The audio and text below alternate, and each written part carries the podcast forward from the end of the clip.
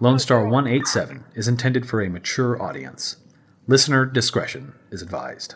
Two ambulances, 612, 613 stage for Washington, 724. Okay,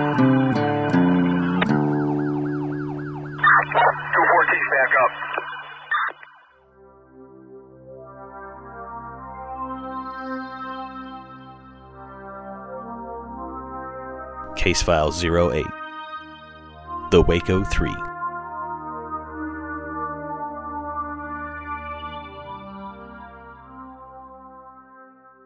Welcome. Hello. Hello, So, listeners.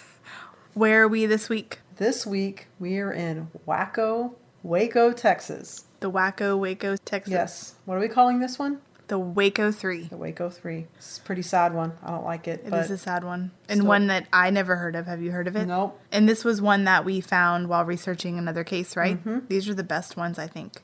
I found this one on the same site where we found Douglas Feldman, and that's on the Murderpedia, which has got a lot of good content in there. It does, yeah. So tell me the story. On July 13th, 1982, in Waco, two fishermen are just out looking for a place to fish around 6 o'clock. They see a body sitting at the foot of a tree. The person is wearing sunglasses, they have a hat on, wearing a shirt and jeans. As they're walking up, they're like, this has to be a prank. It's late at night, this guy's just sitting on the tree. They think maybe it's a mannequin or maybe he's drunk. It's never a mannequin. No. It was a young man wearing an orange shirt, and as they get closer, they realize that he's gagged and his hands are tied behind him. His chest is full of stab wounds, and his shirt is covered in blood. He turns out to be Kenneth Franks, who had been reported missing the day prior. He was last seen with two girls from Waxahachie, a Raylene Rice and Jill Montgomery. And as the two fishermen continue walking, they see something ahead past Kenneth, and it ends up being the two girls. About 75 feet away, laying in the grass, was Raylene, who had been stabbed repeatedly, and she was naked except for a bra that was tied around her right leg. She was gagged. Her hands were behind her back with shoelaces and strips of towel, along with the other girl, Jill Montgomery. She was near Raylene, also naked, bound, and gagged, and both of their throats were slashed. Hmm. Obviously, the two fishermen are extremely terrified, so they call 911 to send the police out.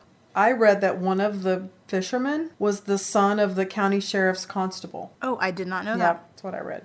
So it's a gruesome sight, obviously, and the police end up finding out that they were stabbed 48 times. They had other abrasions and weird looking marks on them. They described the scene to be sadistic and cruel and possibly tortured. So these poor girls, yeah, they were, the girls, Yeah. I believe, were 17. Kenneth was 18. You're So the boy was the oldest, and mm-hmm. these poor teens Yes. just went out for a night of fun and end up being slashed.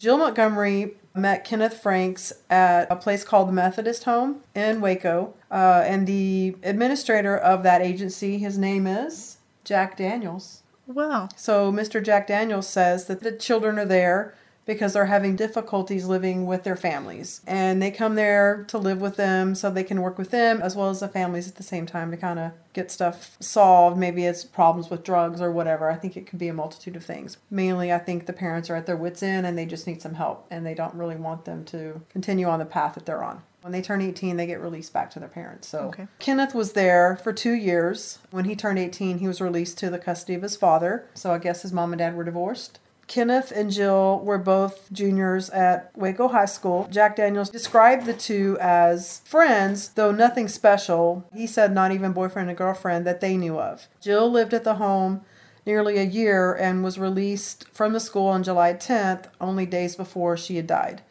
They said that she'd made considerable progress while she was at the home. She was planning to move back with her mother in Waxahachie. In the summer, she worked as a tour guide at the Fisher Museum, which was there in Waco. Each of them were placed there voluntarily, both on the teenager and the parents' part.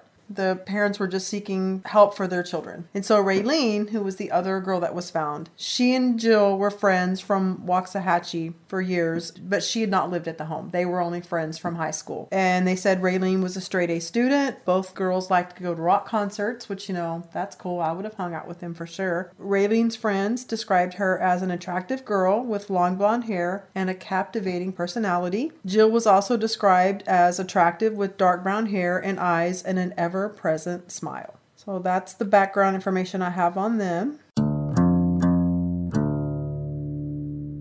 The girls were together because Jill was trying to move back to Waxahachie with her mom. She was currently going to Waco High School, so she needed to transfer schools and she needed to go pick up her last paycheck from the museum that she was working at. Mm-hmm. Raylene's little sister said that the two girls met at Raylene's house about 1 p.m. and then drove to Waco in her sister Raylene's orange Pinto. Her sister Renelle was quoted as saying that that was the first time her sister had ever gone to Lake Waco. They went to the lake a lot, but they usually just stayed right there in Waxahachie. I guess there's a lake there too. Mm-hmm. And they would go swimming and skiing almost every day. She said, When she left here, I didn't know they would be going to Lake Waco. She was my best friend. She did everything for me, and I'm completely lost without her. Mr. Franks said that he expected his son home at midnight. He said the two kids were very responsible. They always let us know if they were running late. When he left, he told his dad, What time do you want me to be in? And he said, You better be in by 12 because you have to be in summer school tomorrow. He was a student at the University High School. I Guess because he'd been in the home, maybe he got behind on school. I don't know mm-hmm.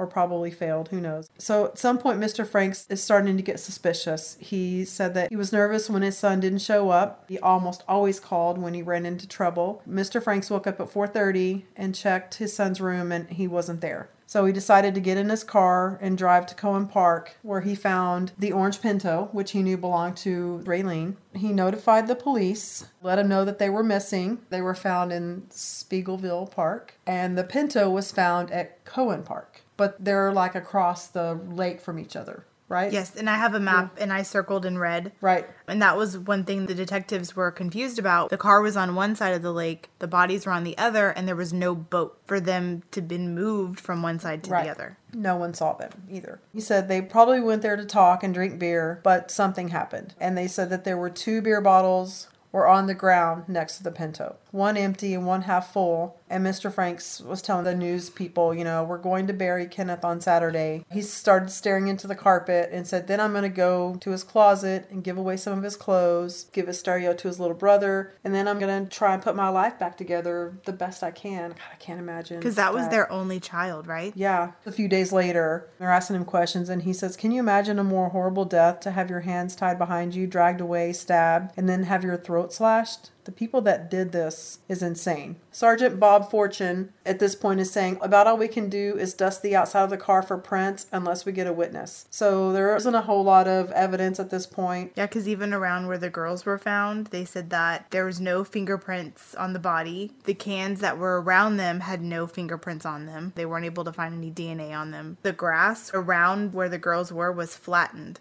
which told them one of two things. Either someone was on top of the girls, assaulting them, or they had been dragged from one place to the other because there wasn't a lot of blood. Mm-hmm. Yeah, they So they very- felt like maybe they something happened in another spot and then they were they're pretty there. sure it didn't happen there. The initial reports in the newspaper said that the girls were not sexually assaulted, but then when the medical examiner saw them, they said they had been sexually assaulted. But at the crime scene, there was no sign of any sexual assault taking place there, so they didn't think that that had happened at the time. But they were nude. Why else would you? Yeah, and the guy's killed too, and he obviously isn't naked. Why is that? It doesn't make sense. Freaking perverts. Another Sergeant Dennis Kidwell says he's been working there for 17 years and never heard of anything like this before. It's easily the worst murder case we've ever investigated. Police speculated the three of them may have been killed elsewhere and their bodies dumped near the lake. And I read that the ME did their autopsy. The stomach contents of Jill and Raylene was one food. Kenneth had different food. Right, because he had gone to eat with his dad. because he could tell that all three of them ate between 6 and 6.30 p.m but they didn't eat together the girls had pizza and kenneth had hamburgers Mm-hmm, had and so they dad. couldn't find any food place in the area that sold both of those items in the same restaurant so that's kind of how they set part of the timeline which is really gross but really cool Yeah, that is cool.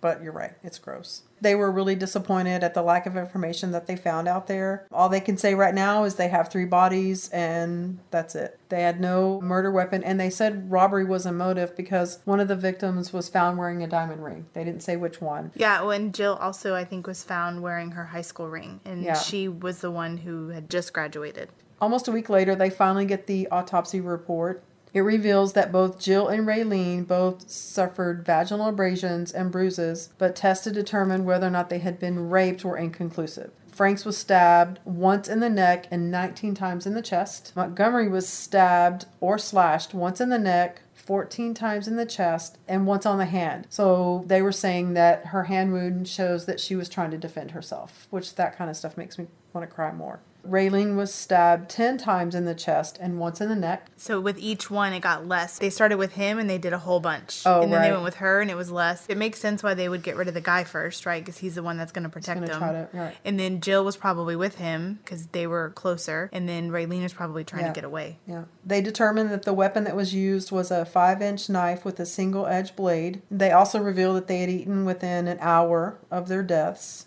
And the PD at this point had had quite a few calls, but no leads. One call was from a Ute. Sorry, it's a callback to a movie.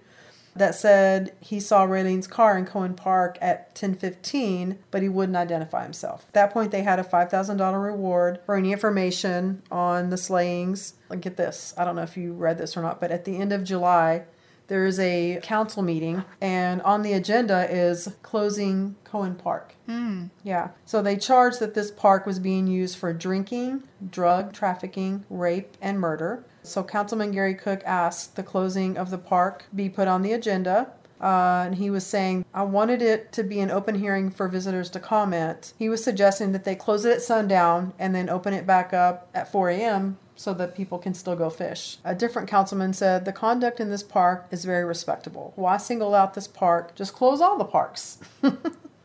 when you close this park, they're just going to go somewhere else because they went to the park when we closed Parkdale Shopping Center. The murders did not take place in the park, although it might have started there. A lot of back and forth on whether or not it should be closed. It seemed like a pretty hot topic. One of the councilmen is saying, I'm in favor of closing it shut down, and opening it early. I have no problem with closing the park. If the problem does move to another part of the town, we'll just deal with that. And so finally, somebody with sense says, you know, closing it will not solve the problem. We're just moving this problem from place to place. They really couldn't come up with a decision. They finally just said, we'll talk about it next hearing. And they decided not to let the public in there because they didn't want them to have a vote on whether or not it was going to be closed. They wanted to be able to decide on their own. I don't know ultimately what the decision was.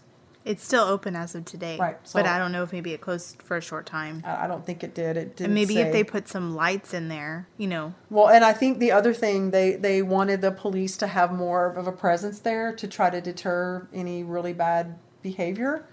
So they did. Some of the one councilwoman said uh, the police are doing a good job in policing the area, and I am not in favor of closing the park. When you close a park, you are closing off a privilege. It is one of the nicest parks we have here in Waco. I guess they didn't close it. That's what we're thinking, right? Mm-hmm. We're at the end of July now. Policemen are seeking help from the public. So they hear a story of five people believed to be on a picnic in the park about 9 p.m. The only information they got that it was a white pickup with the name Charles printed on the side.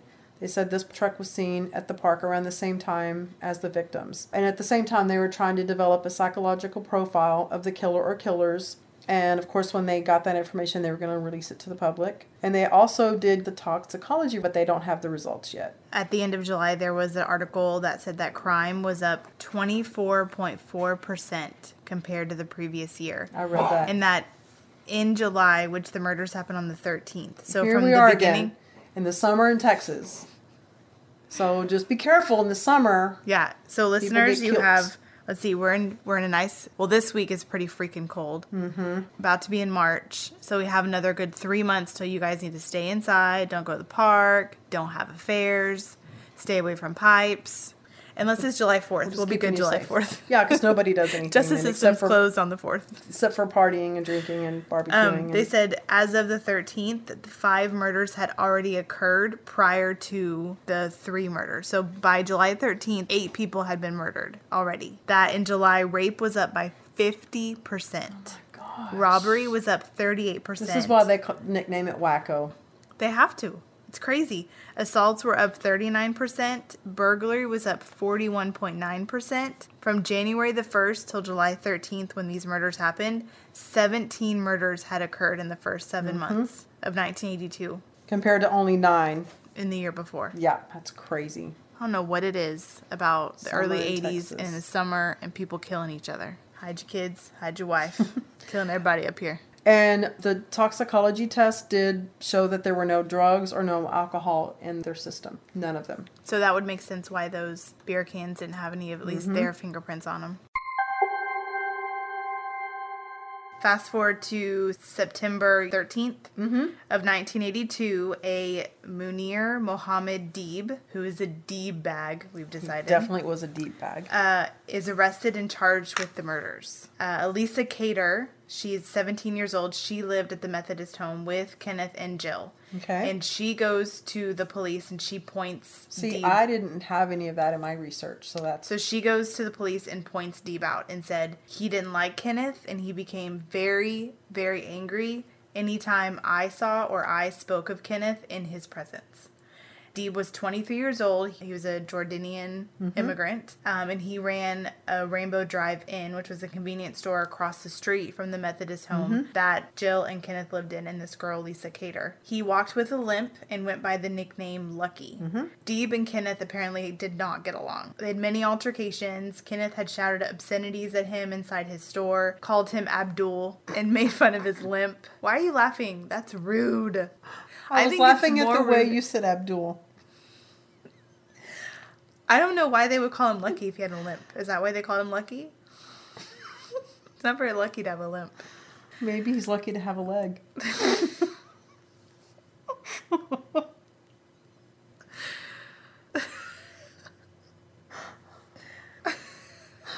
I don't know. I'm just guessing. okay, what what now? Where were we?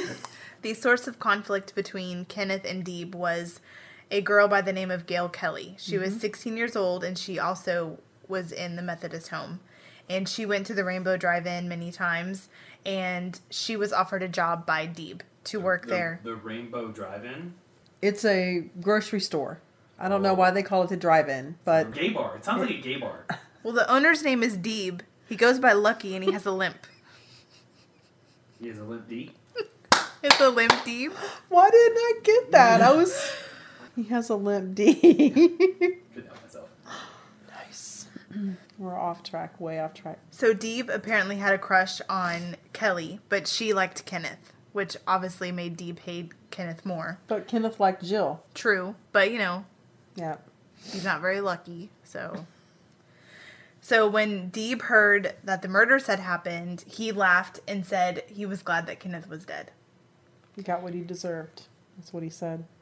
So one piece of information is that Gail Kelley, the 16-year-old that Deeb fancied, and Jill, who was close to Kenneth and lived at the Methodist home as well for some time, looked very similar, and a lot of people thought they were sisters. People got them confused when they would go to the Methodist home. Yeah. So Kelley, Gail Kelley, calls the investigators and says, I think he did it. I think Deeb killed at least Kenneth and killed the other girls because they were just there. And they tell her to calm down.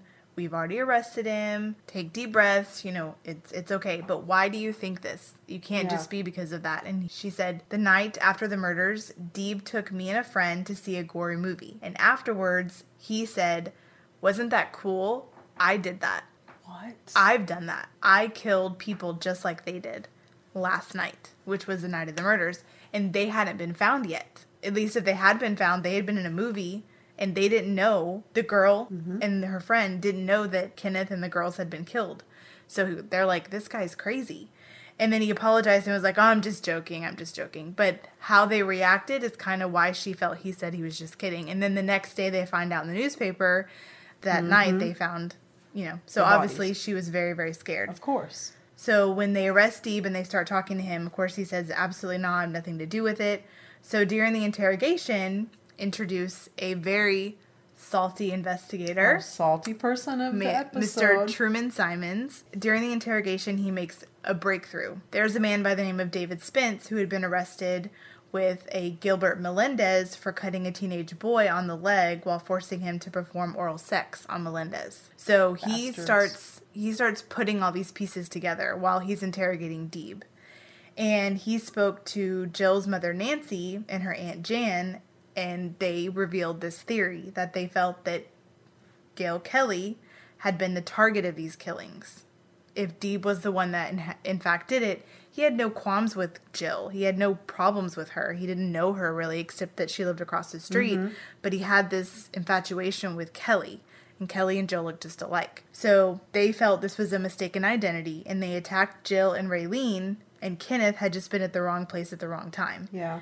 Two weeks before the murders, Deeb took out a life accident insurance policy on Gail Kelly that paid $20,000 mm-hmm. in the event of her accidental death and listed himself as her common law husband. You are so dumb. How do how do you yeah, so I'm just married to this person. I don't have to give you any proof that I'm married to them. You don't guess need not. a proof of residency that we are common law or the fact that the person even knows that we're supposedly married. Don't we know by now that's the big red flag when you take out a random life insurance policy?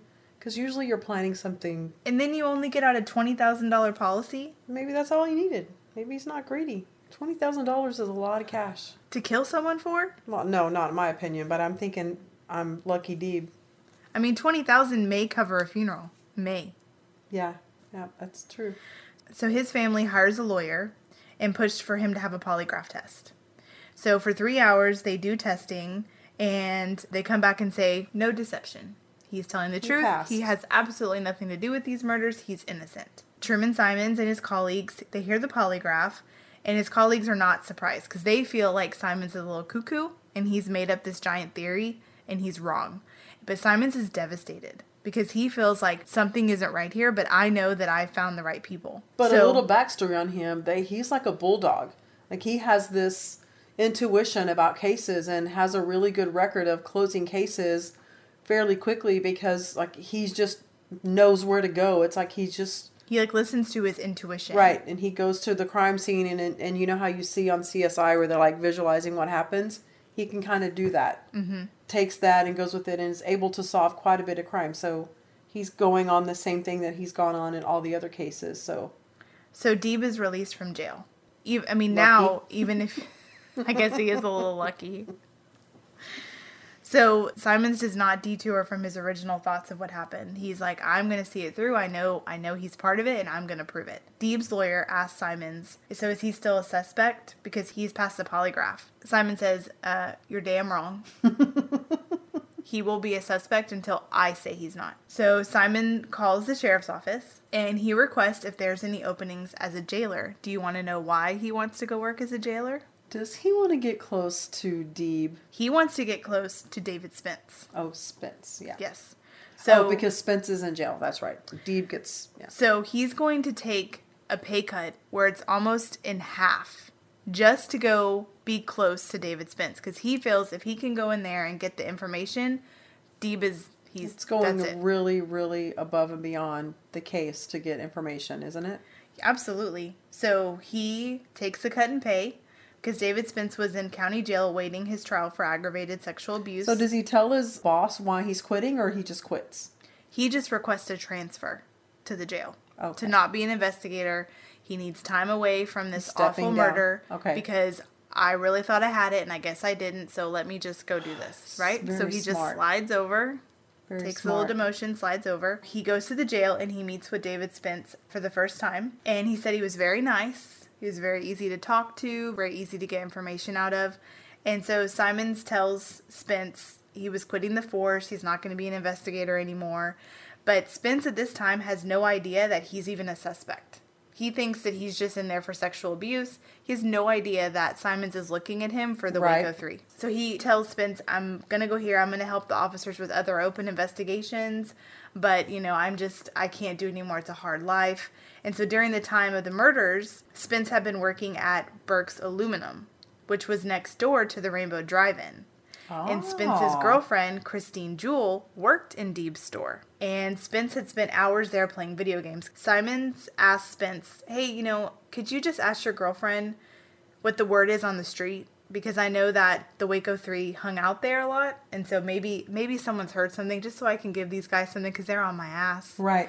And I'm I'm done with it, but they still want me to give them information. So Spence is like, yeah, you know, I'll see what I can do. Spence had grew up poor. He was a middle school dropout, and he loved beer, marijuana, and amphetamines. He said if he could marry anything, it would be those three in a pill. That's what he would marry. He got married Wow. at 16 and was a father of two by 18, and then divorced by 20. He robbed a Fort Worth convenience store with a hatchet at 21 and served 15 months. And when he got out, he decided the biker life was for him. So he got tattoos of dice on his right arm and Harley wings on his left. Now he's in jail at 24 and he started telling Simons all about all these adventures he'd been on and what he'd done and where he'd been. And because he had been in jail for a while now, and obviously he doesn't get a lot of free time, he loved to talk to Simons. And he Simons would tell him some cases he worked on, a lot of them were made up just to keep Spence's attention. Mm-hmm. So he carried on this job as a sheriff's deputy, working the graveyard shift from midnight to 8. And he and Spence would have regular conversations. Sometimes he would even bring up the Waco 3 case. He would get really excited about talking to. Spence would like light up when he even brought it up, or if Spence would bring it up, he would just get excited about talking about it. Simons would allow Spence to have long phone calls to his girlfriend, sometimes at 3 or 4 in the morning, but she never gave any good information. But he did it wanting Spence to trust him Right. and befriend him when really he was trying to get information. Afterwards, um, Spence and Simons would sit and talk about life, love, God, all kinds of things until the sun rose. Spence's court appointed attorney left school three years prior and told him to stop talking to Simons because cops were dirty and they would do what they needed to get information. And Spence is like, he ain't like that. I'm, I'm, I'm going to do what I want. Right. I don't believe you. You're an And attorney. Spence's father asked Simons to hire a lawyer for his son since the court appointed attorney was only three years into and mm-hmm. didn't think he was going to do well for him. And so Simons tells him in his salty breath he doesn't need one because he hadn't been charged with murder. Okay.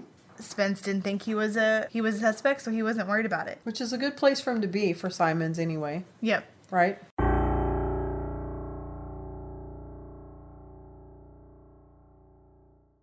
So, um, early October, they decided to bring in a Dallas psychic who had cooperated with uh, Waco police in the past. So, they took him to the lake, and he said he had some definite feelings about the deaths, but they wouldn't go into detail about what kind of information the psychic gave. But evidently, the psychic gave the police some information. The name of this Dallas psychic is John Catchings.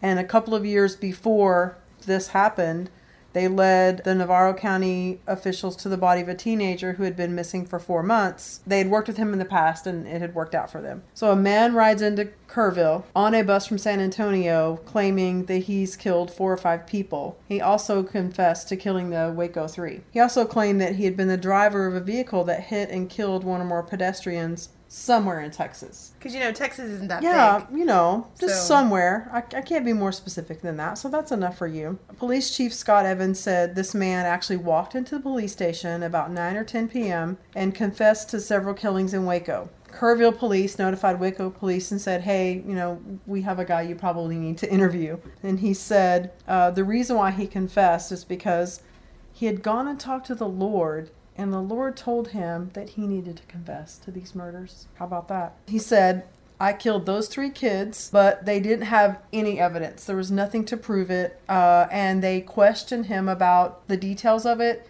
and he couldn't give them specific information about what they knew they found, so they had to let him go for that. I mean, he got convicted for the murders they could pin on him. There was no proof, um, and he didn't have enough information for them to say that he actually killed the Waco Three. But he was charged with the other murders that he committed. So in January, Simon's patience finally pays off, and an inmate, Kevin Michael, told him that Spence had bragged about killing the teenagers. Oh And shit! Michael gave Simons corroborating details such as how Kenneth had been bound with shoelaces and Raylene had a bra tied around her leg. But that was in the newspaper. That was not in the newspaper. Not We which, read it. but not like which leg and the shoelaces. The specifics of the shoelaces and the bra and which leg was not in the newspaper. Okay, so he gave details about it that weren't and how, released. how it was on her leg. okay. Ugh. And That's grosses me out. Spence suggested that Gilbert Melendez was his co perpetrator in the abuse case. That's his friend who was going to force that boy to have fellatio Mm-hmm. Right. with. More inmates came forward with things Spence told them, like he had a satanic cult and that he had he was going to be paid to kill the teens, but he killed the wrong ones, which, Which corroborates backs- mhm. his theory of having the wrong girl and that some foreigner named Lucky had paid was going to pay him to kill the three because a girl had dishonored him in his own house. And he considered the Rainbow Inn as his house. So Simon is on cloud nine, right? So he goes straight off. to the DA, Vic Feazell, and he is not there when he runs when he runs to the courthouse. He's not there, so he has to talk to the ADA and he he said this is what happened and the ADA is like you know what? That's hearsay. The inmate testimony is going to be inadmissible in court anyway. He was livid. Mm-hmm. so he went back and he's like you know what? I'm going to get this out of spence. I'm gonna, just going to get it out of him and they're going to have to charge him. So that night they start talking and spence told simons that he may be like ted bundy with a split personality and quote unquote chili was his evil half. Oh. He's but he just couldn't remember killing anyone and started to wonder if it was possible if he had really done it. Simons goes to him and says, like, is it possible? I know you love to get high. I know you love to drink. Is it possible you got drunk and maybe raped some girls and like left them and maybe somebody else came by and killed them or maybe you raped them and somebody you were with killed them maybe you just maybe y'all had consensual sex but like give me something because some of the things you're telling other, inmates doesn't make sense. Mm-hmm. So he's basically saying like it's possible maybe i really did do it i just don't remember. Simons feels like he's getting somewhere. Mm-hmm. The investigators traveled to San Diego to question a guy by the name of James Russell Bishop. He was a former Waco resident who moved to California last August. He was in jail uh, for charges of attempted murder, rape, and kidnapping. The reason that the investigators went to California is possible similarities between the California case and the Waco 3 murders. At the time of his arrest in California, do you want to know what he was driving? A white pickup that was similar to the one that was seen in Koehne Park where the people that were picnicking, remember? um, so in march the da announces that he's going to start a task force Oh, okay. and he wants to take a new look at the Waco 3. He basically calls Simons and says, "You're the lead task force. Like I've I heard what happened with Spence and what he said. I need you off the jail and back on the force. Like you've gotten enough evidence, you've played deputy sheriff enough. I need you back on the on the force." Mm-hmm. So Simon starts to work on Gilbert Melendez, who had served time in the 70s for assault with intent to murder and he had been given seven years after pleading guilty to a sexual abuse case. Spence had been found guilty that month, just a couple days prior, uh, and given 99 years because of the sexual abuse that him and These are Melendez some did. shady, shady dudes. Why were So- they ever out to begin with? He had to stay in jail and then would get would have to give Simon's information on the way any any questions he had on the Waco 3 because he's not going to get out. I mean, he's got 99 years. So, at this point, even if he did admit to the murders, what does he have to lose? I mean, he's going to be in jail the rest of his Yeah, life. that's true. Gilbert denied any involvement in the in the Lake murders. He said he never he never did it. Um, he began to admit he was there and stated he would testify against Spence to avoid death penalty, but wouldn't give any testimony. So he's like, "I want a lawyer. I'll testify against him, but I'm not going to tell you what I know. Yeah. Just I'll see you in court, basically." Mm-hmm. So Simons basically tells him, if you don't want the death penalty, you got to talk. That's how the plea works. You don't get to hold all your information Yeah. in your head till then. I need to know now. So he starts talking. He's like, don't talk. Let me go get my tape recorder. so he goes and gets his tape recorder to get Melendez's testimony. And this is what Gilbert Melendez says. He states that he and Spence have been riding around in Spence's car, drinking, smoking, listening to music, and they pull up to Koehne Park. And there were some kids that Spence saw, and he said that the two girls enticed him a little bit. They looked very enticing. Mm-hmm. So he tried to convince the girls to get in the truck with him. If he would, they would he would drive him around and give him beer and let him smoke weed in his truck. Little did he realize when the girls walked towards the truck, so did Kenneth, which he didn't realize at first. And he's mm-hmm. like, we're going to have to get rid of this guy because there's only two girls and there's only two of us. Yeah. So he said that they drove to Speegleville Park on the other side of the lake, and that Spence raped and stabbed Jill. Then he raped and stabbed Raylene and made Kenneth watch while he was tied up, Oh, and then man. killed Kenneth and then dumped them closer to the lake. So, but that the evidence doesn't back that up because there's not enough blood evidence at the park. Well, he said show that they, they left the park, but he doesn't say where they go. He says they left the park and they were driving, and then he, they got out. Spence raped them both while Kenneth watched, and then then went back to the park. then they then they dropped him at Speegleville Park, and then they went home. That's what he says happened. But again, just like what you said, there were some inconsistencies to the testimony, like Spence's car. Um, Gilbert states that they were in a station wagon, which is impossible because Spence bought a station wagon two weeks after the murders. So there's no way they could have been in a station wagon that hadn't been purchased yet. Right. At the time, he had a truck, a white truck. Oh, So- a white truck. a white well. truck. So there really isn't any way he could have been in a station wagon. And even like there's a picture that I'll post. It doesn't even really look like a station wagon. Because when you say station wagon, I think the Griswold family Truckster. Mm-hmm. That's what I think. And Right. it's like it's like like a mini version of that. So Simons went back to one of the inmates, asked him like, "Is there any way that you can find out about Koehne Park and Speegleville Park? Like, could you just find some ideas, just throw the names out there and see what happens?" Because these timelines aren't really adding up. Mm-hmm. He thought maybe, well, their drug and alcohol addictions, maybe their memories are spotty. And so they're trying to fill in blanks that don't make sense. Then, towards the end of Melendez statement, he noticed that he was blaming everything on Spence. Like, Melendez was just like standing there watching, but he didn't participate. And when he asked him, Well, did you help the girls? Like, were they screaming? Were they crying? Were they asking for help? And he's like, I don't know, I was smoking a blunt. Like, you didn't hear anything over the. Well, we know Jill has a defensive wound Yeah. on her hand, so clearly she was trying to defend herself. But then he so then he took two polygraph tests, and the questions they asked him were if he was involved, and he failed, stating that he was involved. So he easily answered them, but he was involved. So then he recants his testimony, thinks he can go home, and they send him to jail. and he just doesn't understand why he has to go to prison if he didn't do anything wrong, because he thinks he passed with flying colors when clearly he did not. There was deception. We have April the 8th of 1983. So Simons receives a visit from Ned Butler, who's the ADA, who tells Simon he just walks up to him, makes eye contact with him, and says, "Soon," and walks away. And he know he he knows what that means. So later on that day, Butler calls him in and says, "It's time."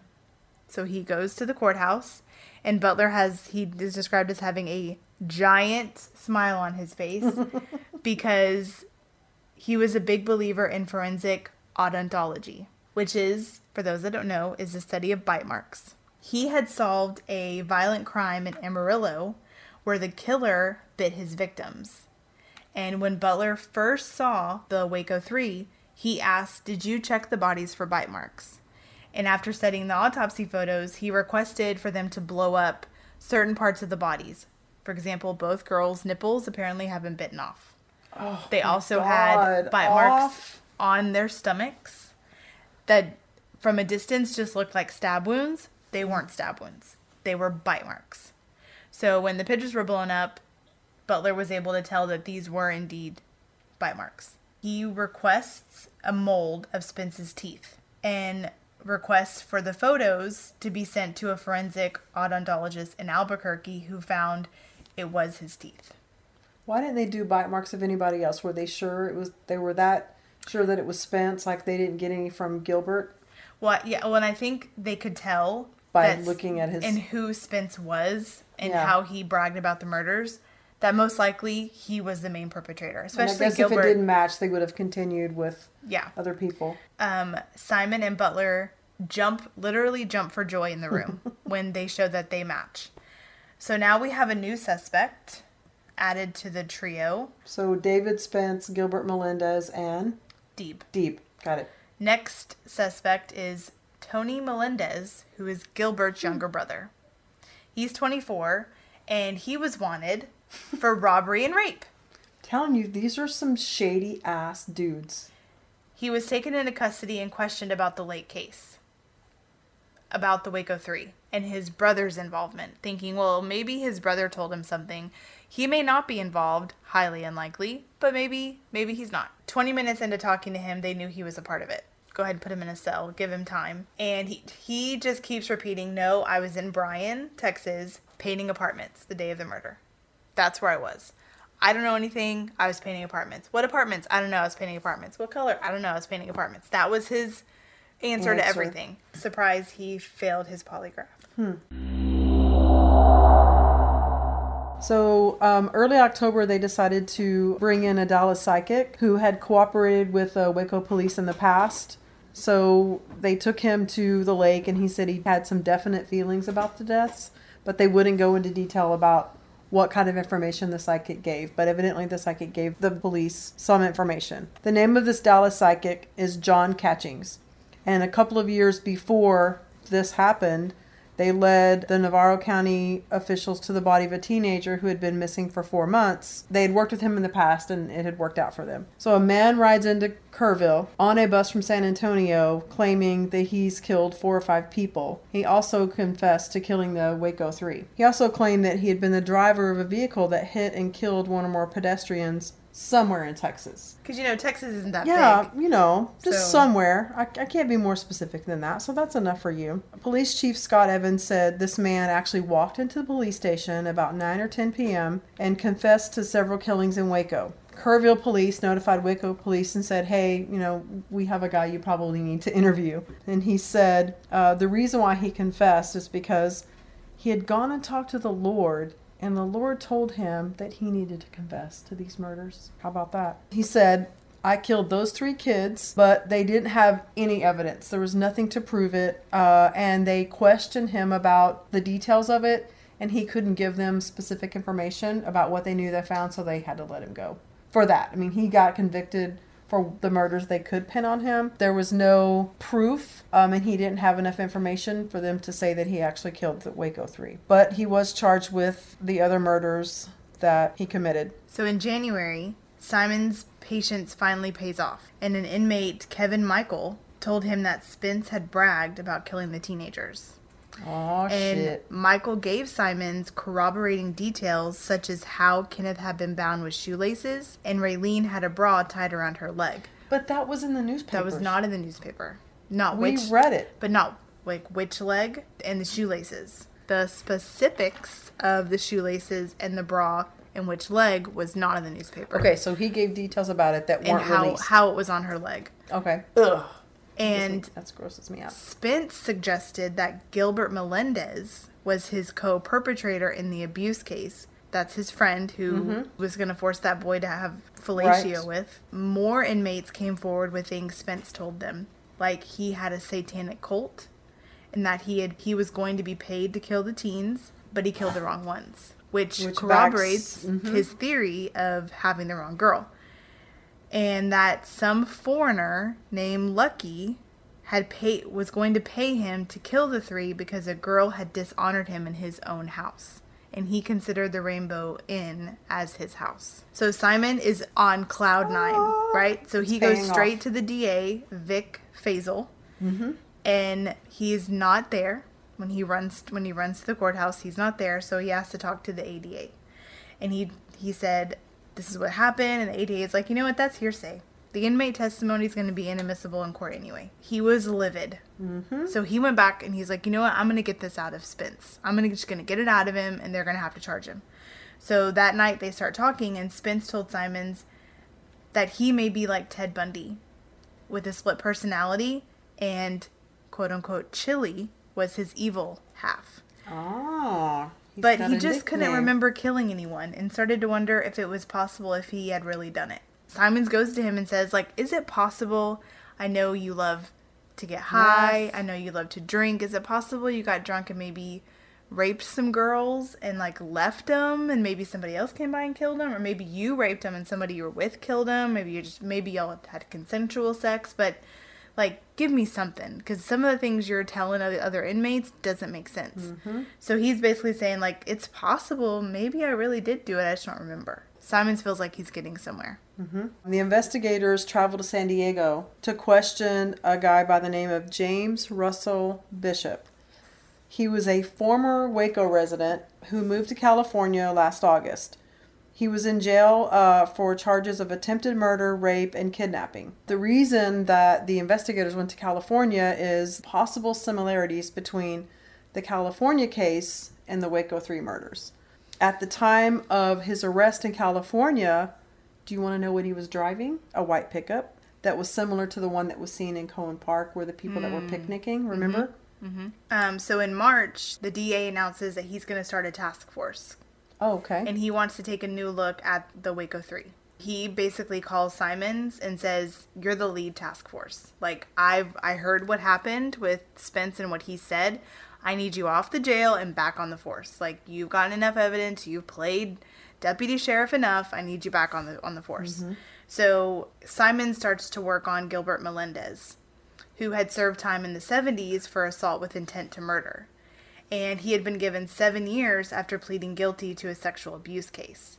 Spence had been found guilty that month, just a couple days prior, uh, and given 99 years because of the sexual abuse that him and These Melendez some did. shady, shady dudes. Why were So- they ever out to begin with? He had to stay in jail and then would get would have to give Simon's information on the way any any questions he had on the Waco 3 because he's not going to get out. I mean, he's got 99 years. So, at this point, even if he did admit to the murders, what does he have to lose? I mean, he's going to be in jail the rest of his Yeah, life. that's true. Gilbert denied any involvement in the in the Lake murders. He said he never he never did it. Um, he began to admit he was there and stated he would testify against Spence to avoid death penalty, but wouldn't give any testimony.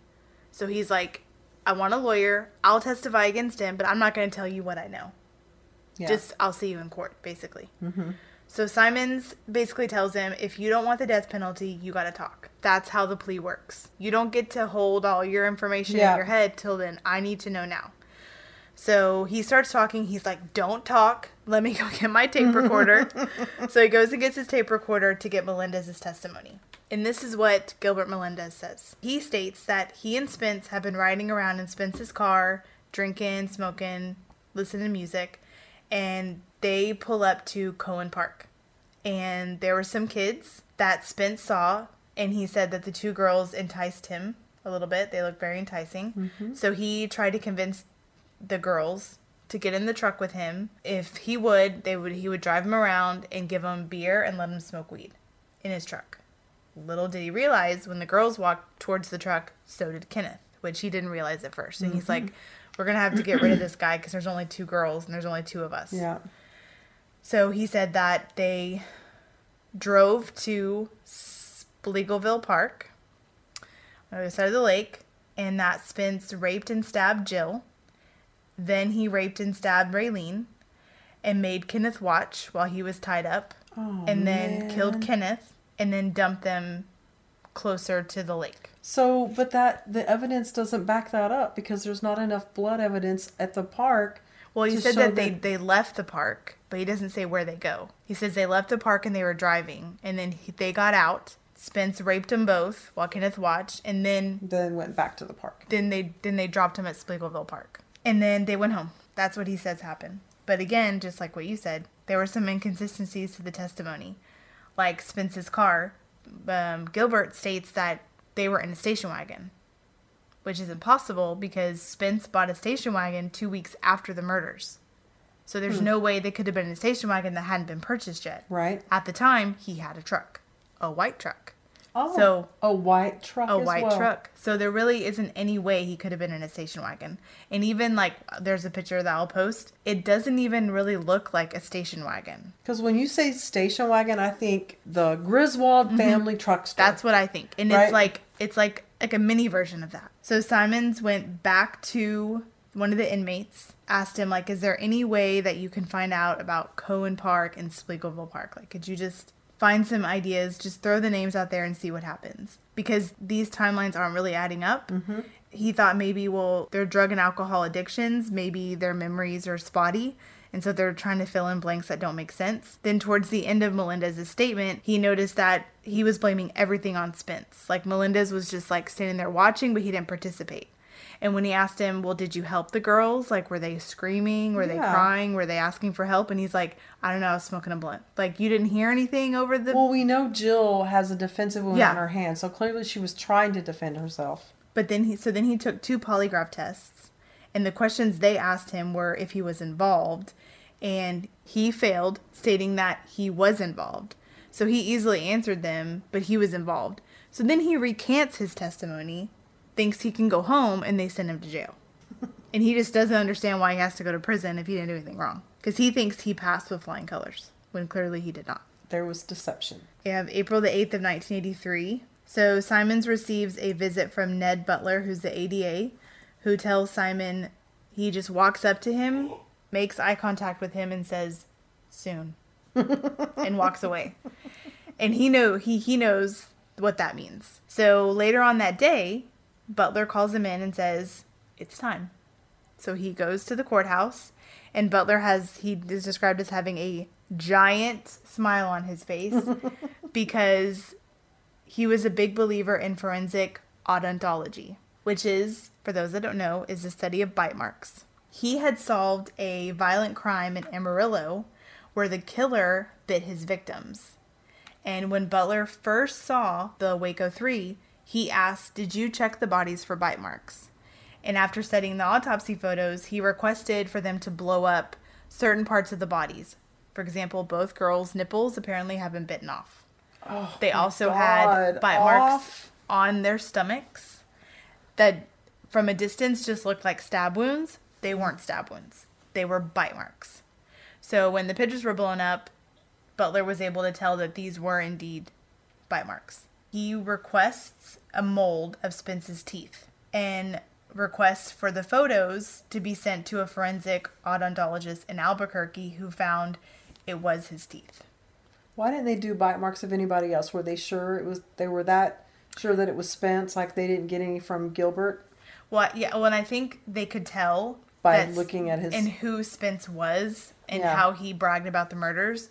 That most likely he was the main perpetrator, Especially And I guess Gilbert. if it didn't match, they would have continued with yeah, other people. um, Simon and Butler jump, literally jump for joy in the room when they show that they match.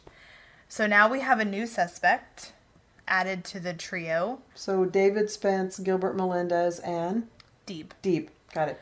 Next suspect is Tony Melendez, who is Gilbert's younger brother.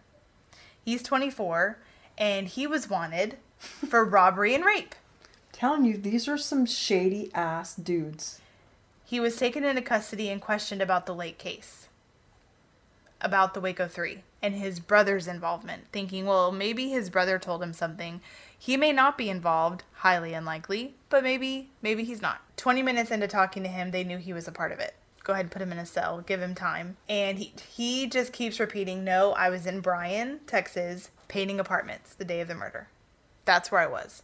I don't know anything. I was painting apartments. What apartments? I don't know. I was painting apartments. What color? I don't know. I was painting apartments. That was his answer, to everything. Surprise, he failed his polygraph. Hmm. So on November 21st of 1983, the grand jury has decided to indict Mr. Lucky, Spence, and the Melendez brothers. Not to be confused, Confused with the, Menendez, Menendez brothers. Every time I read Melendez, that's what I thought. That So- wasn't practice either. That was That just all happened. See? natural. Sisters. It happens. So Spence would be tried first, then Gilbert and Tony, Yeah. then Deeb. All separately. And they're each charged with three counts of capital murder, Mm-hmm. murder, and they would each stand first for the killing of Jill. Yeah. I wonder why hers was first. I don't know. Maybe because they had the theory that the she was mistaken. So Spence's lawyers, Russ Hunt and Hayes Fuller, were convinced that this testimony in this charge was wrong and that Truman Simons was unorthodox for running interrogation in this jailhouse testimony and that it was just completely wrong. And although forensic odontology was admissible in court, there was no established science behind it, and allowing testimony would be a travesty of justice. There's no science behind that. I'm sorry, our teeth, they say, are like our fingerprint. Yeah. Which is why when some they find a skull, they look for dental records. I mean, and there are other cases where that is damning evidence. Like, wasn't that in Ted Bundy's case too? hmm Yeah. So lots of cases where that happened, and that was before this one. So it is science. Idiot. I know, dumb. So they decide they're gonna send motions to the FBI and the U.S. Attorney. They send a 33-page letter to the FBI. Wait, wasn't one of these attorneys fresh out of school? No, that was um, Spence's court appointed for the sexual abuse case My that he got 99 years My for. bad. Okay, okay, I'll shut up. And in the letter, it states an innocent man has been charged with the crime and is very likely going to be convicted in state court and sentenced to death. Oh my gosh. They were ignored. So, five days prior to his trial, Tony Melendez pleads guilty in exchange for a life sentence. Okay, so he's the weak one. So, Simons had visited him in jail and the inmate broke down. And in a written confession, he stated he participated with Spence and Gilbert in raping and killing the teens. We know now for sure that those girls were probably raped more than once, unfortunately. God. So, November 25th of 1983, Deeb is arrested. You want to know where he was arrested at? DeVry Institute in Dallas Oh, that's right. I read that. where he attended school on a U.S. government grant. So our taxpayers were paying for that limp Deeb to go to DeVry University while he was killing people. The Can you shame. imagine that? Like you've no no clue that this guy sitting next to you killed some people, killed and raped people. That's scary as shit. I have some quotes from your Feazell guy. So he says that uh, Kenneth, Jill, and Raylene had hopes, dreams, and plans for the future, just like anybody else. They had friends and loving families. Now all that is left of Jill, Raylene, and Kenneth are memories the grief of parents and friends, and an obligation on our part to bring their killers to justice. Most of the details in this case of the brutal crime will come out in pre-trial proceedings and during the trial, but there is an issue of mistaken identity involved. It seems the children were just in the wrong place at the wrong time. November 25th, 1983. Deeb took the stand on his own behalf to ask the court to lower his bond to 2500 Judge George Allen lowered the $200,000 bond, but then added another 200000 for each indictment against him. so not only did he not lower it, he's like, "Oh, you want me to change it? I'll change it for you. Let me just add some more money on here. You're not He's- going anywhere." He's a salty He second. might be slightly salty. And so the other reason that they're raising the bond so high is they're worried that if he gets out of jail, he'll go buy a plane ticket and fly back to his home country and there won't be anything that they can do about it, right? So they really are worried about that. So that's why they keep raising it. Deeb's attorney, Michael McDougal, you have that right? Um, he argued that the state had not provided evidence that would indicate guilt of his client or reason for the high bond. So he suggested that a hundred thousand dollar bond would be adequate, but the judge did not change it. In January of '84, Dick Kettler and David Cherry will have to remain attorneys for Gilbert Melendez. Both attorneys filed motions to withdraw from the case. Uh, Kettler's reasons were the fact that he had prosecuted Melendez when he was assistant DA and was currently representing a client who might be called as a witness as well as himself. Uh, and then David Cherry said he was incompetent to handle a first degree murder charge because he had never represented a client on a murder charge. But I think they declined, so they had to continue. February 10th of 1984, the defense states that the charges against Deeb should be dismissed. Would you like to know Oh my for gosh. what reason? Because Because he- he's a foreigner? it has something to do with that, yeah. That's terrible. I hate to be right about that. Because he was being mistreated because they were serving him pork, which was not okay for him to eat.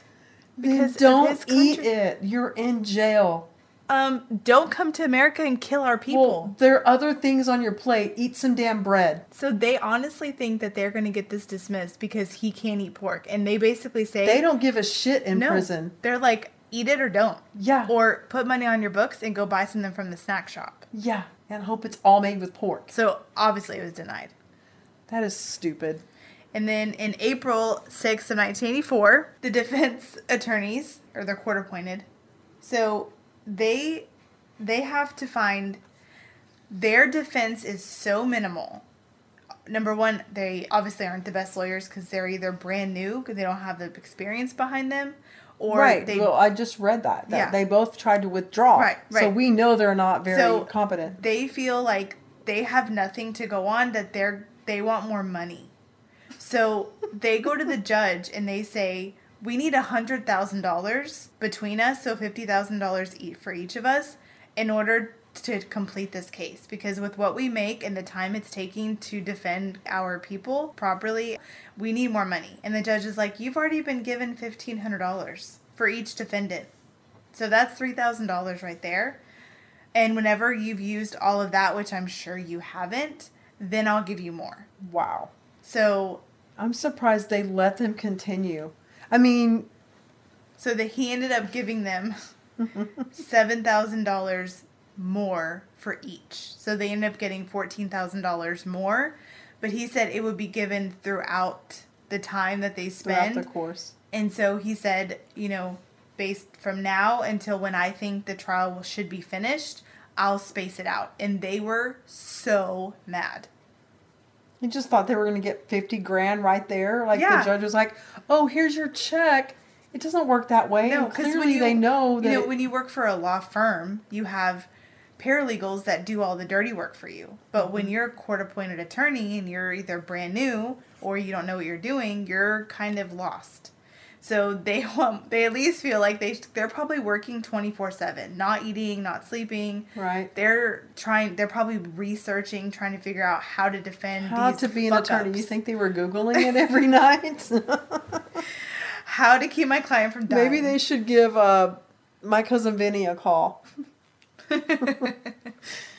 Um, so then a month later, the defense goes to the judge and says, We want a change of venue because McLennan County is too saturated, too much is going on. So That's a fair. I think the judge fair. is like, You know, we haven't even started collecting the juries yet. So when it becomes a problem, we'll get there.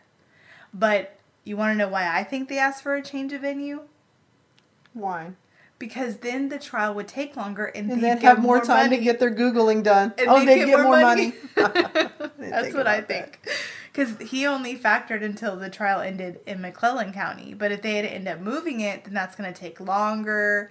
They're going to need money. more money, It more gives them more time to finish reading their research books. to phone a friend, do whatever they can. Defense lawyers for dummies. Yeah, can I take a quick how to like how to quick murder course at the McLennan County Community College? June 18th of 1984, Spence Spence's trial begins at McLennan County because you know he judge was not going to move Not. Moving that shit anywhere. So people were all over the courthouse. Of course They, they, said were. that people pretty typical, people slept outside of the courthouse just to be the first to get in.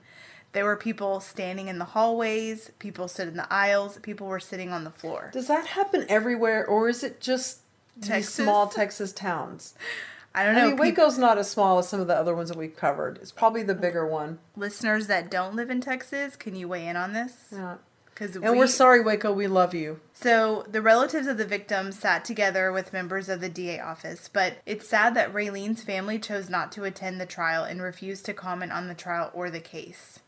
Like I understand you went through this awful I can't even imagine how awful it is to not only have your child ripped away from you, but in such a graphic, brutal way. Mm-hmm.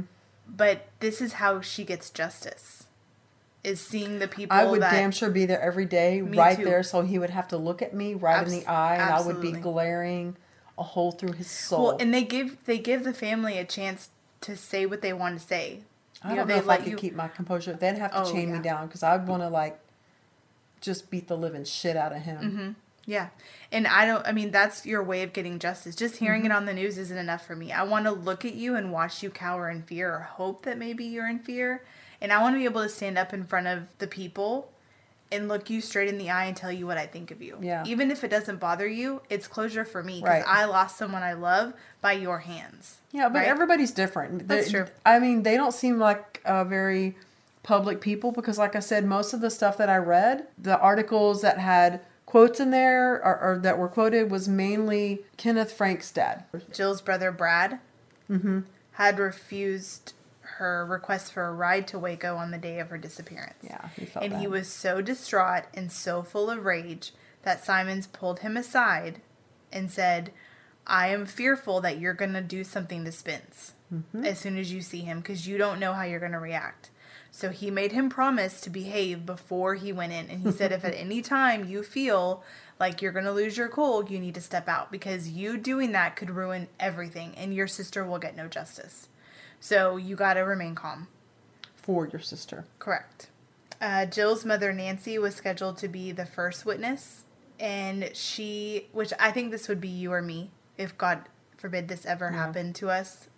Um, she forced herself to study the crime scene photos as a way of bracing herself for the gruesome details she would hear in the testimony and that she would see when she was on the stand. She did not want to look weak to that the man that took her daughter. Yep. So she wanted that's what he wants to she see. wanted to be able to sit there and look at them and know that as far as he could tell they didn't bother her and he didn't win so i was like that's something i could see Kerri or myself doing Mm-hmm. Yep, for sure. is saying you know i want to know every detail of what happened so number one i'm not surprised Mm-hmm. you don't catch me off guard and completely ruin me emotionally on the stand so um, she requested to be last so that she could really focus on preparing herself outside the courtroom before she had to go in so frank's father took takes the stand Yes. So he says that um, he does verify that he and his son had eaten hamburgers at 6.30 on July 13th.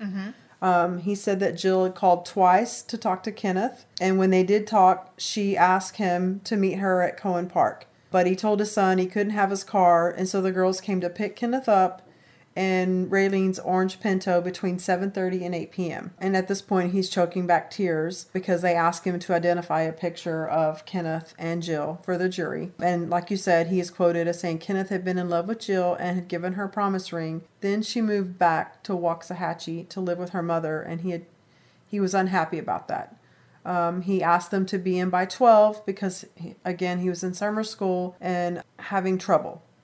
Uh, he couldn't miss another day of school. He said that was the last time I saw him. I went to bed at 1:30 a.m. and couldn't sleep.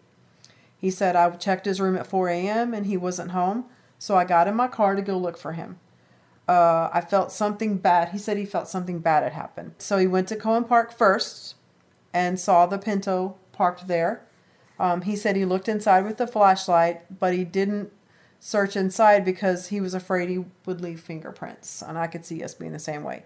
Um, he said, I knew it was the same car because it had a, a Waxahachie High School uh, sticker on the window. So then he drove to Midway Park and saw a car with lights on and windows broken out and reported it to the police through a CB radio operator. The police came and um, he said, I told him I was looking for my son, but the cop said, Don't worry about them. They're probably out partying. So then he said he called Pat Torres. I'm not sure who Pat Torres is. I think he's know? just a, f- a friend, a family a friend. family of friend, them? and I think they had a child, whether it be a boy or girl, that knew Kenneth. That Okay, maybe that's why. Okay. So he said he called them at 5 a.m. and he said that Pat told them to check with Patty Dyes, who was a girl that lived with Gail Kelley. Mm-hmm. Um, so he then went back to Koehne Park and he said, um, I knew Kenneth loved Jill and I didn't know her parents, but I wanted to let them know. So I checked the car again to see if I could find Raylene's number, and he did. He found a telephone number in there in the glove compartment and called her parents. He called them and said, It looks like they have been abducted, and I felt cold chills down my spine. So then he went home and called the police, and they told me again that they were probably all sleeping off a drunk. So they found the car in the morning. But still, I mean, do you not want to do me your off job? that they yeah exactly go looking for these and teens? So this tells you this go and that you think about earlier we were talking about how they wanted to close the park, and that the councilwoman was saying, well, the police are doing a really good job monitoring the park. Well, it sounds like to me they kind of stopped doing it because it's just like, well, it's just a bunch of teenagers drinking and and partying. Just leave them alone; they'll be fine. So it sounds like they didn't really go there that often because that's they just let them do mm-hmm. whatever they wanted to do. He said they kept telling me they would show up, and I became angry. And then they told me that I couldn't check out a missing persons report for 24 hours. He said, I called everyone I knew trying to find something out. Throughout Mr. Frank's entire testimony, his mother sat in the courtroom and just kept wiping tears from her eyes. He just kept saying he knew something terrible happened because when he went back to the Pinto, he found his son's motorcycle keys and house keys in the back seat. This part almost made me cry. He said he found the keys of, his son's motorcycle and, and house keys in the in the back seat. And he said we had quarreled recently over him losing his keys, and I told him if he ever felt he was in trouble, to leave his keys behind. Mm. Makes me want to cry. I know I'm, I'm on the verge of crying. And so they questioned him about his drive through the park, and he said, I was so scared. I did not know what I would do if I found anything. I can't imagine. But I would be the same way. I would be driving and driving and driving. I mean, someone would probably have to make me stop and physically remove me because I don't think I would give up until I mm-hmm. found. Mm-hmm. Even though I'd be afraid of what I might find, I would rather. I, I just don't think I would ever give up. No, I wouldn't. I'm too know. hard headed. Um, and then the next witness, Dorothy Miles. She was a neighbor of Spence, whom he called Mom. She testified that he told her several weeks later, I think I killed somebody. She said he seemed depressed when he visited her and was kind of deep in thought, unlike the jolly, carefree person she had known since 1976. She said Spence returned to her home in the second week of August in 82, and she said he was very, very down in the dumps and wouldn't talk very much, and said that he had done something bad. So prosecution, so so Feazell claims that Deeb hired Spence and the Melendez brothers to kill Gail, Gail Kelley, Kelley. for money, but Spence and the brother mistakenly killed Jill because she looked like Kelley. That's the main motive that the prosecution's going for. And they killed Kenneth and Raylene to prevent them from talking, right? Right. So prosecution calls 39 witnesses. And he states in his opening statement, evidence will show that David Wayne Spence not only bragged repeatedly that he was responsible for the murders, but he had details about how the murders were committed. Seven jailhouse inmates took the stand. One testified that Spence told him, Yeah, I bit off Jill's nipple just like that. Oh my God, really? Another stated Spence told him that when he saw the teenagers, in quotes, there's the motherfucker that beat that Iranian on a drug deal. Let's go get him and fuck him up. Another claimed that Spence told him he had sexually assaulted the girls with a whoopee stick. A what? A whoopee stick. What the hell is a whoopee stick? Which could explain why they may have been assaulted but not raped. Oh, and that's why there wasn't any like semen or anything like yeah, that. or lube or anything at all. Yeah. Good lord. Inmates denied receiving anything in return for testimony. No lowering their sentences, nothing like that. Just they just told them what they knew. Several others reported suspicious remarks Spence had made about raping two girls at the lake and about being scared that he may have also killed someone. One stated they heard Deeb ask Spence if he knew of someone who could get rid of Kelley for a share of insurance money, and Spence volunteered. He was not coerced. He said, I'll do it. You need help? Right here. The prosecution was very worried, much of their case, because it was mainly hearsay and circumstantial. The only damning evidence, really, scientifically, was the, The bite the marks. bite marks. Obviously, we already talked about how Deeb liked Kelley, but th- there are some other things. He helped her financially. He provided her transportation to Dallas when she ran away from the Methodist home. He rented an apartment for her to live in, which she did before moving in with a friend. She relied on him financially, so that even, I mean, if he already liked her before, I th- think maybe he Then thought there was an obligation there. Maybe that's how he was able to maybe prove that he was the husband. If he could say, Maybe. well, this is where she's living and I'm oh, paying for Oh yeah, it. that's true. That I'm makes paying more for her sense. Mm-hmm. rent, and yeah. that makes sense. So whenever the odontologist Campbell took the stand, he used electronically enhanced autopsy photos, and he testified that Spence was the only individual to a reasonable dental certainty who could have bitten those women. There's no other way another person could have done it. And so defense attorneys called their own expert witness who said the quality of the photos were too poor to make a valid comparison. Just to contradict what the other one said. And said. I didn't find any pictures of the like the the bodies. the bite marks or anything No, like that to even see if they he he same. he couldn't say whether Spence was or wasn't the biter. So if the photos are too bad to make a comparison, then couldn't you say there's no way to tell who the biter is? Yeah. He can't really. I mean, he can't. I mean, he does say he can't tell whether it is or isn't. But if the photos are too bad, then wouldn't you say there's no way to know who did it Yeah. because we can't make you know? If you can't say it is, then you can't say it isn't. So the some of the jurors said that later in the jury room when they went to deliberate, there was a life-size picture of the marks and the cast of David Spence's teeth in the jury room. The testimony that Campbell gave was that everyone's bite mark is just like a fingerprint. It's unique enough that you can tell. So when they went in to deliberate, there's his molding, and it matches up perfectly with the enhanced uh, bite marks that they um, made bigger so that they could see. So the defense really tried its best. And those poor They really, guys. really tried. They were screwed from the Um, beginning. they stated none of the blood or hair on the bodies or around the bodies was his, and they insisted that Deeb had been joking when he was asking to get rid of Kelley, and he knew Spence wouldn't actually do it. And they stated that um, Spence knew Kelley, so the mistaken identity doesn't make sense, which does kind of throw a wrench in it. But at the same time, if he's drunk or high, and they look that similar, and it's nighttime, how would he really know? That's true. You know, I don't know uh, what this park looks like and how well lit it is at night. So if they if other people that worked with them and went were at the Methodist home with them confused them, then it would be very easily to confuse them at night when you're intoxicated or on meth. Right. So defense called an insurance salesman to the stand to explain what type of insurance policy was on Kelley.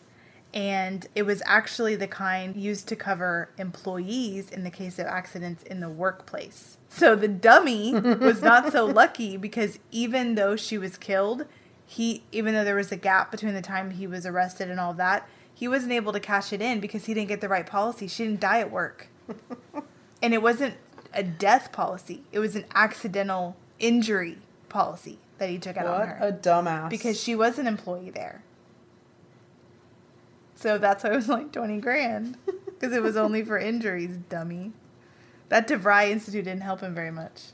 well, he was just preoccupied with everything that he had done the previous weekend, so it was hard to concentrate, right? Defense brings up our Mr. James Bishop, the mm-hmm. former resident of Waco, who moved to California right after the murders and had been arrested for raping and attempting to kill two high school girls on a beach, and Ronnie Brighton, who was a man who had been seen in bloody clothes after a night of fishing at the lake the night of the murders, but the judge ruled evidence was irrelevant to the case and refused to allow it. So that man that had the bloody clothes, not only did they not take his clothes into evidence, they refused to take testimony from him and from Bishop. Why? So even if they came forward and said, "Yes, I did it," and could prove it, the judge didn't want to hear their testimony and threw them out. That's salty right there. So uh, trial lasted So two. who, we don't know anything about that guy or anything? He That went. sucks. That's it. That's all he. He was a blip on the radar. That was it. So the trial lasts two weeks.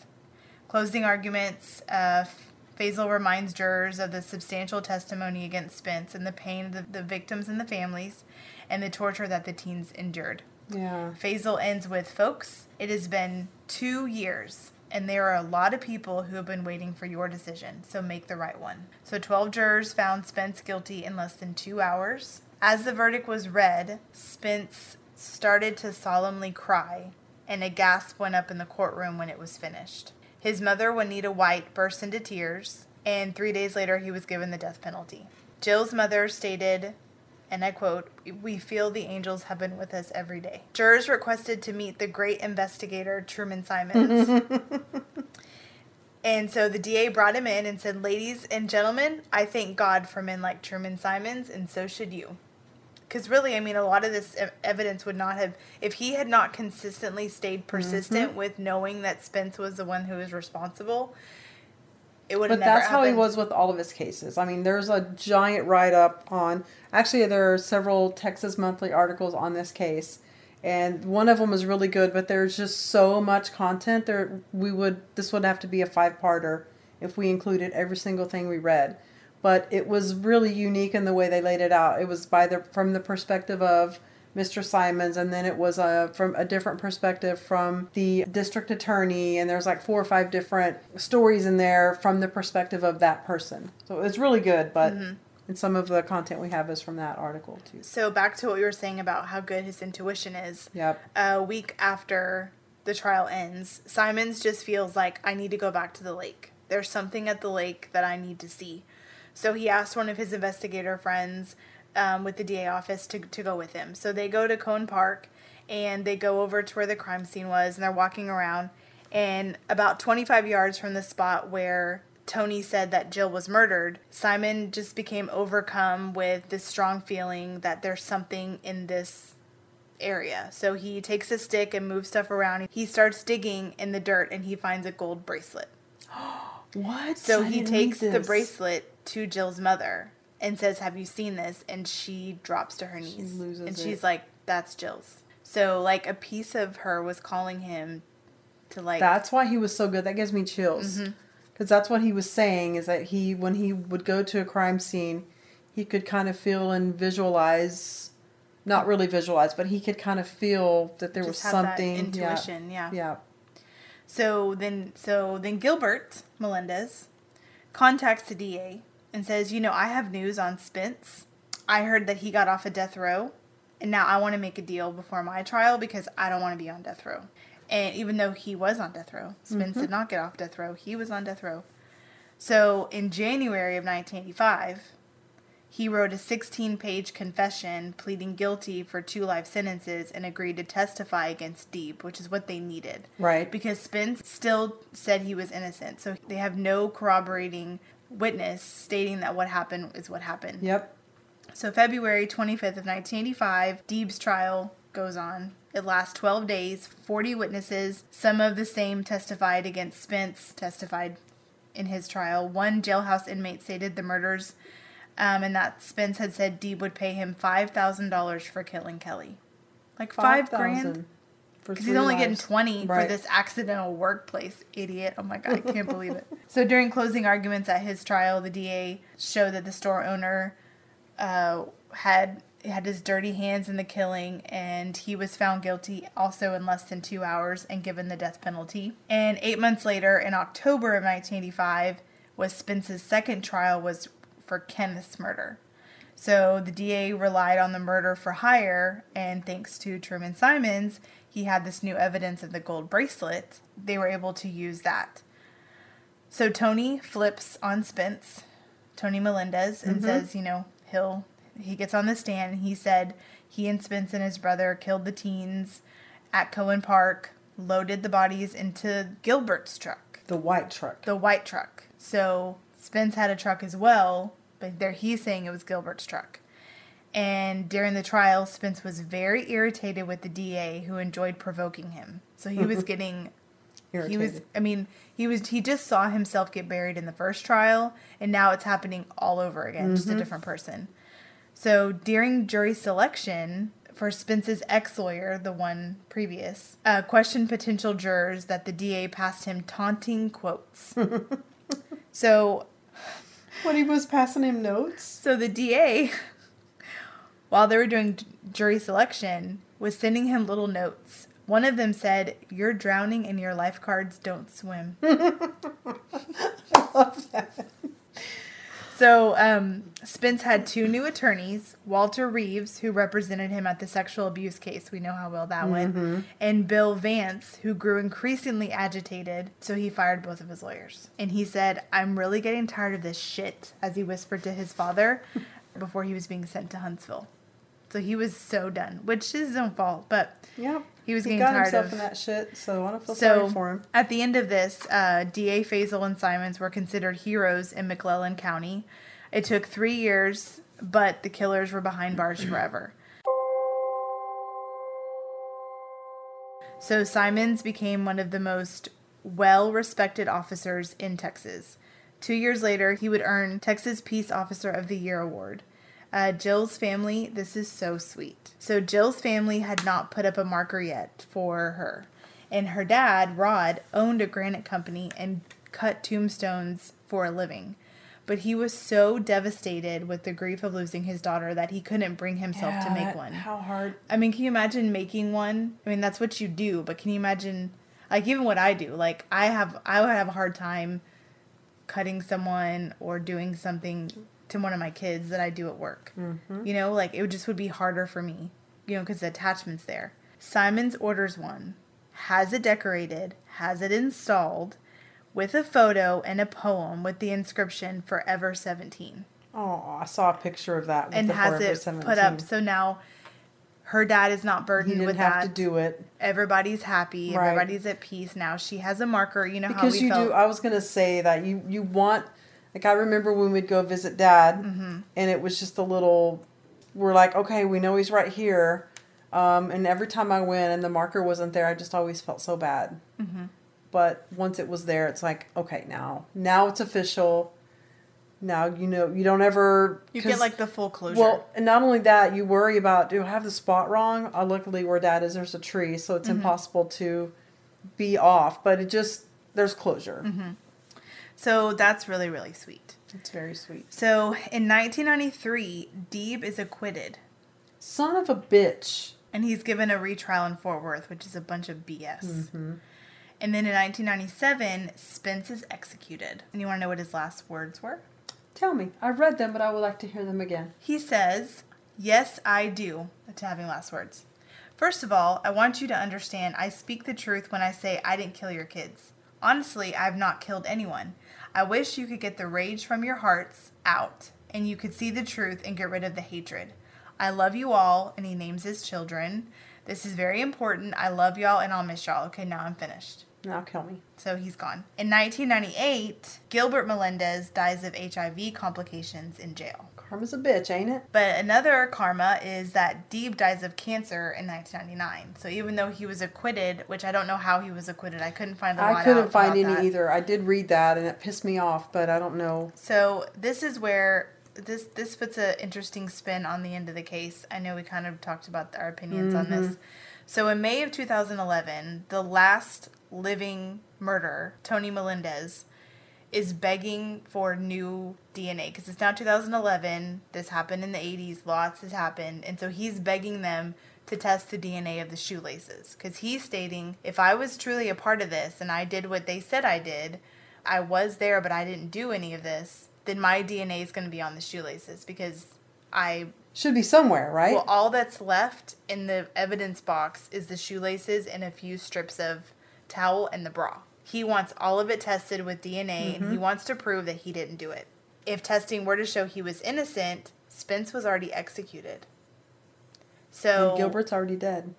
if Spence has been executed unlawfully, we have a really we have the first person in Texas that's been lethally injected unlawfully, and we took his life and we got the wrong person. So that's a giant error. Mm-hmm. So the family of the victims obviously were upset because they felt the right men were behind bars and they didn't want this testing to be done. Right, but there wasn't any really true physical evidence to tie them to any of it. That's true. They were confessions, and they did know some details that only the murderers would have known, but there was no physical evidence tying them to And it. just like the DA said, I was worried because our case was based on circumstance and hearsay. Mm-hmm.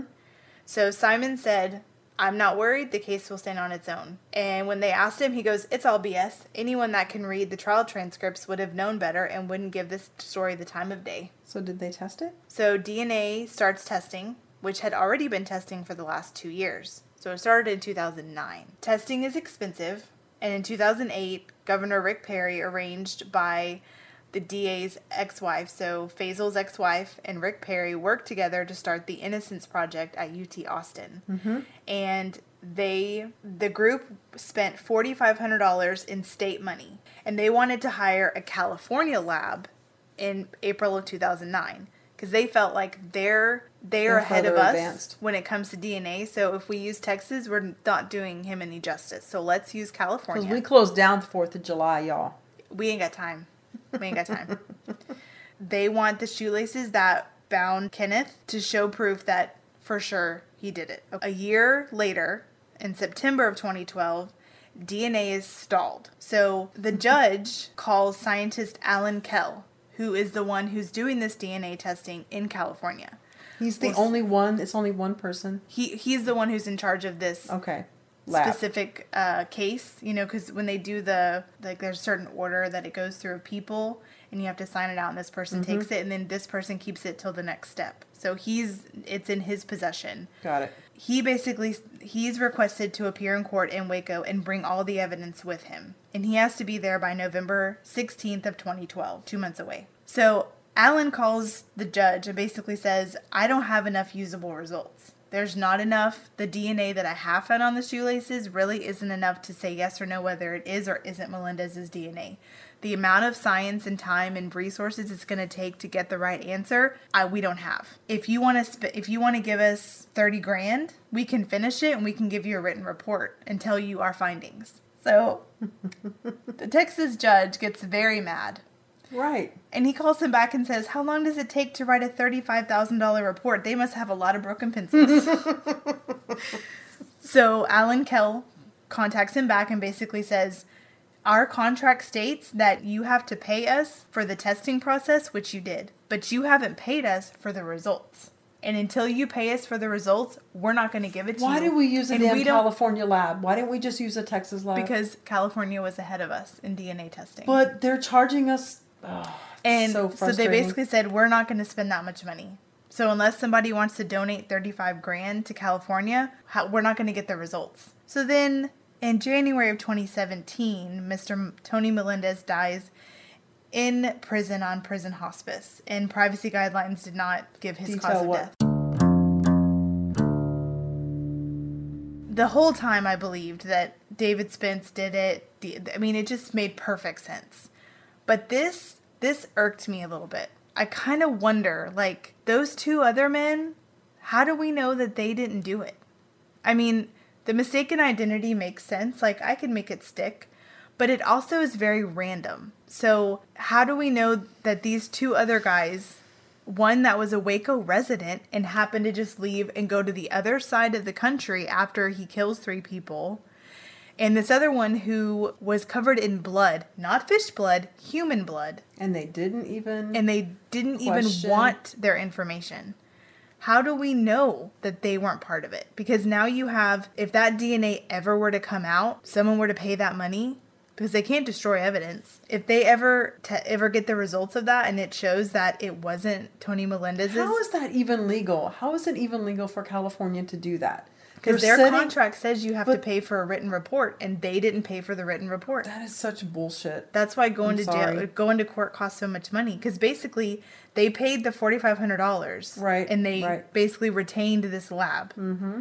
And whatever contract they signed with this lab, it said in the in the contract that it will release a written report detailing the testing process and the results. The amount will add up to anywhere from no less than fifteen thousand dollars to no greater than thirty five thousand dollars. So they're charging them the max.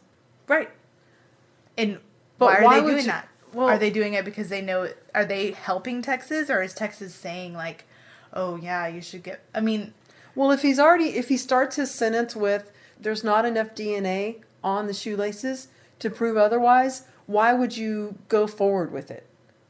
Well, I well, I think that's why he's saying if I get more funding, I can do other tests that are more expensive, and I might be able to get a, a better. But I may not. But I may not.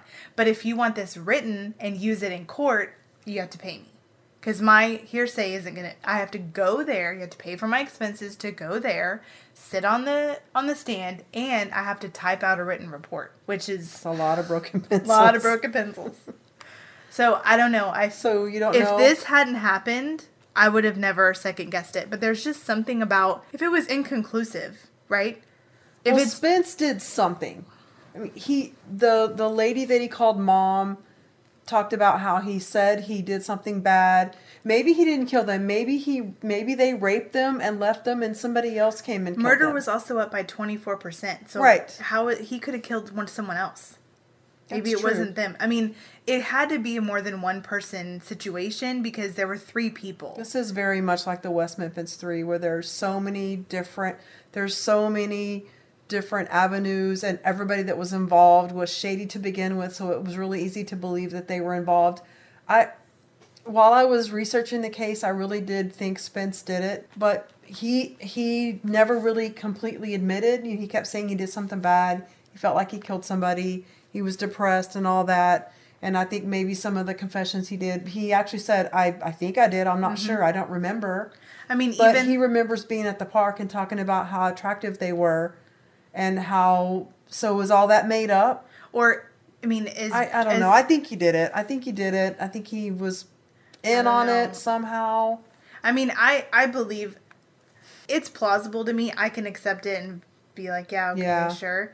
There's just something that, like I said, the best word is like it irks me. It just Yeah. irks me a little bit that There's some there was uh, possibly something. Yeah, because obviously we're a giant state. What would happen to our justice system if we found out that we executed an innocent man? And It's, three, well, it's happened at this point. it has. Have we? Haven't we executed an innocent man? I don't think Maybe I shouldn't say that. I know we've had innocent men, innocent people in jail, and they've mm-hmm. been released. Right, but we've not ex. We've not And, taken and maybe we have had innocent men that are in that are in jail and they die before they can be released. I don't know. I, I guess I, I- should research that before I say that. Maybe Yeah. we haven't. Well, you said this guy was going to be the first, if that were the case. Yeah, that's well, that's what it said in 2012. So if it has happened since then, I don't know. Yeah. But I mean, just imagine if like if you know that we took someone's life without knowing 100%. I mean, it's supposed to be without a shadow of a doubt, right? Mm-hmm. That this person did it. There's no hesitation in your mind that they did it. well, that The only- detective knew. It doesn't matter, and I think maybe maybe that's why it went the way it did is because he was so certain that that's what happened that he refused to let anybody else alter his story in any way. Maybe the Melendez brothers weren't. Maybe Tony wasn't as much of a part of it as the other two were. You know, I mean, I do believe there had to be more than one because of They knew too much on. about it for them to not have done it. And I mean, I don't, I, I don't believe the story. I don't believe that they, like, maybe they raped them there, but they had to take them somewhere else and kill them because there wasn't, like, how, what did they do with all that blood? Well, it, there would have been would blood make- on the ground. There would have been blood everywhere. It would make more sense to me because um, Tony Tony was the most inconsistent. It's very possible that they made Tony take Kenneth away, right? And then Gilbert, because Gilbert and Spence. Spence did some nasty shit together already. That's true. So they may have raped the girls, stabbed them and killed them, put them in the truck, took them around to the other side, and then he took Kenneth around there, right? And then then they took care of him. Maybe he just babysat Kenneth while they did, did what they wanted. I'm not sure Deeb was involved to that point. I don't think he was there when it all happened. Do you And- think he was there? No, and I I think he was a little dumb and a little crazy, and I don't doubt that he may have mentioned to Spence, but as dumb as he was, I feel like Spence said, "Yeah, I'll do it." That he would have just trusted that Spence would have done it clean cut. Because look how dumb he was. He took out the wrong insurance policy. He didn't take out a life insurance if she dies. He out accidental work. I think they did it, and they went and told Deeb they did it, which is why he started bragging and went and watched the movie. And then when he saw how grossed out they were about what he was saying, he was probably like, "Ooh, I probably shouldn't tell people Yeah, that." I don't think he really, was there. because I really didn't do it. But I think they did it. I think um, Spence and Gilbert did it. I think Tony was just like you said, probably made to just do their, you know, do Dirty this, work. oh, drive this car, or, or stay here. That's why he was like, "Well, Mm-hmm. screw this. I'm going to get in the car and smoke a blunt while they do their thing. I don't want to." Like I'm I- not interested. Like, why would it? You want two other people's testimony, two very likely suspects. Why would I'm you at least at that- want their their the- testimony? The bloody guy walking around the park gets nothing, gets doesn't get questioned. They don't test the blood on his shirt or anything like that. Mm-hmm. I think that's a wrap. Damn it. All right. Rest in peace, Jill, Kenneth, and Raylene. Thanks for listening, guys. See you next week. Bye, y'all. Bye, y'all.